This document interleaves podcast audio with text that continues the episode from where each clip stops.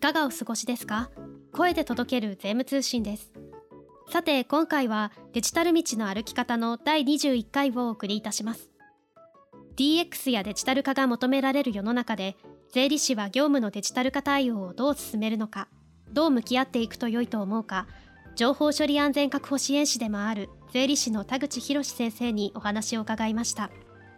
それでは本編をお聞きください。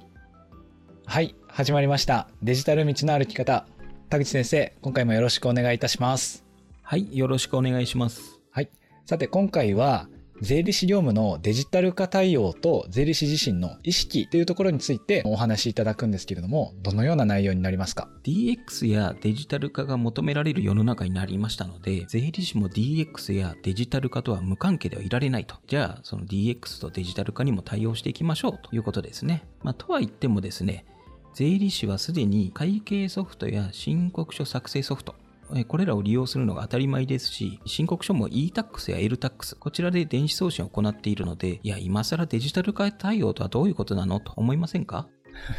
もう私、前までの為替と違いますので、これって前回のエピソードの8だとかで触れた電子化とデジタル化の違いの話だなと思っていて、会計ソフトを使うといったことは、まあ、電子化の話なのかなと思ってます。おお、引っかからないとはさすがですね。まあ、一般的な会計ソフトや申告書作成ソフトは、いわゆる電子化というものになりますね。そしてデジタル化というのは、データをインフォメーション化したり、ナレッジ化したり、データの蓄積、分析などを自動化したりと、そういったことを言いますね。はい。では、今回の税理士業務のデジタル化対応っていうのはどういうことなんでしょうか？税理士業務についてデジタル化を進めることで、税理士本来の業務に集中しましょうということですね。ああ、なるほど。こんなことを言うとですね、少し怒られるかもしれないんですね。イメージですけれども、税理士の先生方は、なんとなくデジタルっていう分野に弱いイメージがあるんですけれども、デジタル化の対応ってできるものなんでしょうか？そうですね。え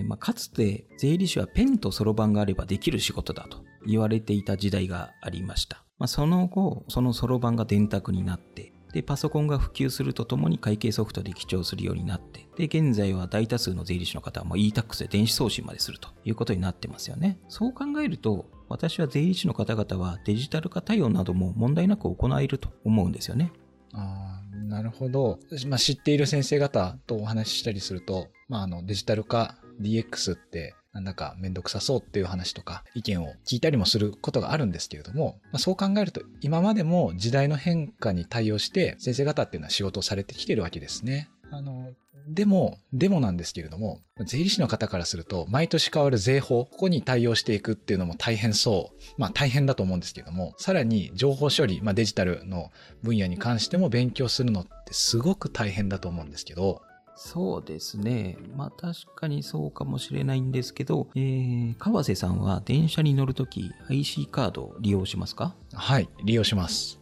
IC カードを利用して改札を通ると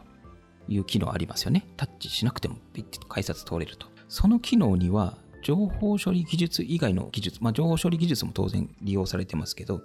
それ以外の無線の技術だったりとか、いろいろ技術が利用されてますと。では、IC カードを利用するにあたって、それらの勉強ってされましたか？全然してないです。うん、そうですよね。IC カードを利用する方法さえ知っていれば利用できるということですよね。デジタル化についても同様の考え方ですね。解決したい問題や課題があって、それを解決するための手段が何らかのアプリとか、何らかのシステムであれば、その利用方法を理解すると大丈夫ですということですね。そういうものなんですか？そういうものなんですね。えー、まあ、例えばですね、会計ソフトありますよね。税理士の方々、経理の方もよく使う会計ソフト。はい、これも内部にデータベース持ってますよね。はい、で、このデータベースとは何かとか勉強しなくても使えてますよね。同じように、クライアントのデジタル化についていくと、はい、クライアントがデジタル化していくので、それに合わせて私の事務所もちょっとずつデジタル化していこうということであれば、そのアプリとか導入するシステムの利用方法を理解するだけでもう大丈夫ですと。あなるほど。そういうことですね。まあ、利用方法を理解するだけで大丈夫って聞くと、なんだかそんな気もしますね。まあ、クライアントに対してデジタル化を提案するとか、利用方法以外の知識が必要になる行為をするということであれば、いや、それはちょっと勉強が必要なんですけれど、うん、まあ、それでもですね、情報処理の基礎から学ばなくても、デジタル化に詳しい外部人材とかですね、例えばシステムのベンダーの方に同席してもらうとか、そういったことで、え勉強の量を減らすということは可能ですよね。確かにそうですね。まあ、一から学んでいかなくても、まあ、やり方というか対応の仕方っていうのはあるんだよっていうことですね。わかりました。あと、先生に聞きしてみたかったことがあるんですけれども、はい、何でしょう。はい、一部報道だとかでもあるようなデジタル化が進んでいって、まあ、AI がどんどんと進化していくと、税理士の仕事、役割っていうのが AI にとって変わられてしまう、減ってしまうみたいな報道とかってあったと思うんですけど、この件について田口先生はどうお考えになられてますか？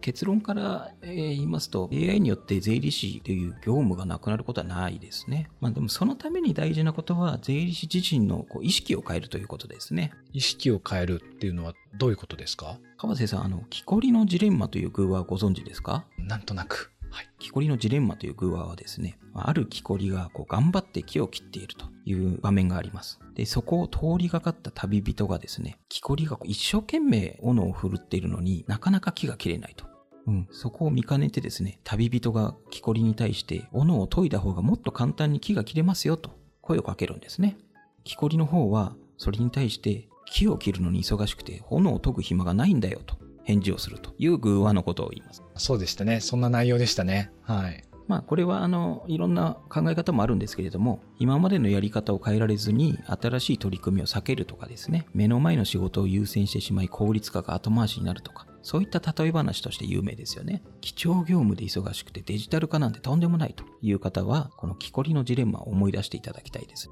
はい。なんだか聞いていて私自身もこの木こりのジレンマに陥ってるのかななんてドキッとしながら聞きました。まあ、これは、あの、どなたにも当てはまる場面、場面とかですね、そういったものはあるので、まあ、そういう空話になるということでもあるので、はい。私自身もないとは言わないです。そうなんですね。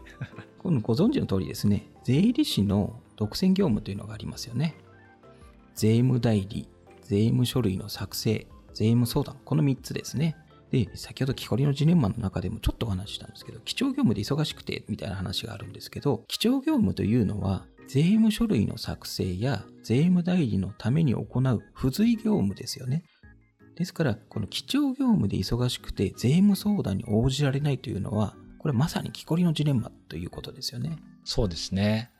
え本来業務ということですね。うん、ですから、税理士の方も意識を変えてですね、税理士自身とクライアントのデジタル化を進めることで、会計業務、基調業務とかですね、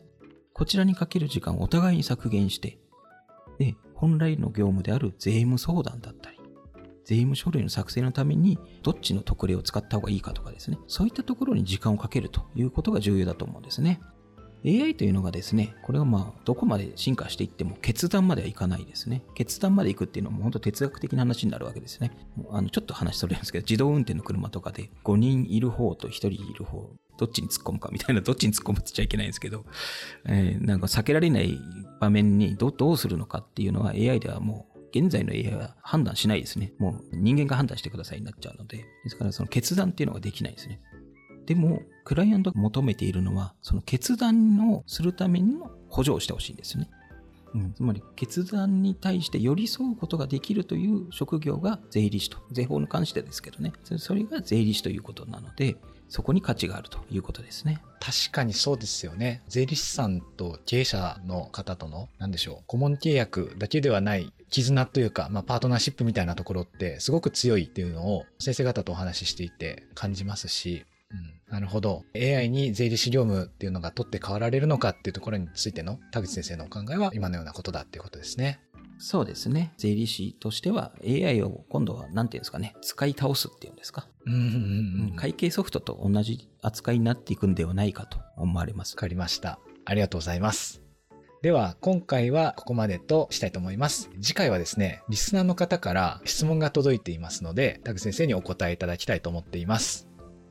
えリスナーからの質問ですか？はい。どのような質問でしょうか？はい。今回のテーマに関連するんですけれども、税理士の方から税理士事務所のデジタル化が進まないと。なので、田口先生の所属されている相和税理士法人さんっていうのはどのようにデジタル化を進めたんですかっていう質問が来てました。これは、あの、本当に回答が難しい質問ですね。次回までにちょっと考えておきます。はい。よろしくお願いいたします。では、今回の配信はここまでとします。次回の配信でまたよろしくお願いいたします。ありがとうございました。ありがとうございました。デジタル道の歩き方の第21回をお送りいたしました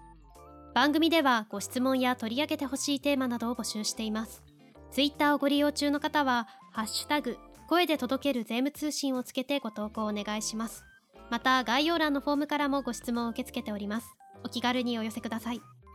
これまでに配信された声で届ける税務通信の各エピソードは概要欄のスペシャルサイトからシリーズごとに聞くことができますのでぜひご利用ください。最後までお聞きくださりありがとうございましたそれでは第22回の配信でまたお会いしましょう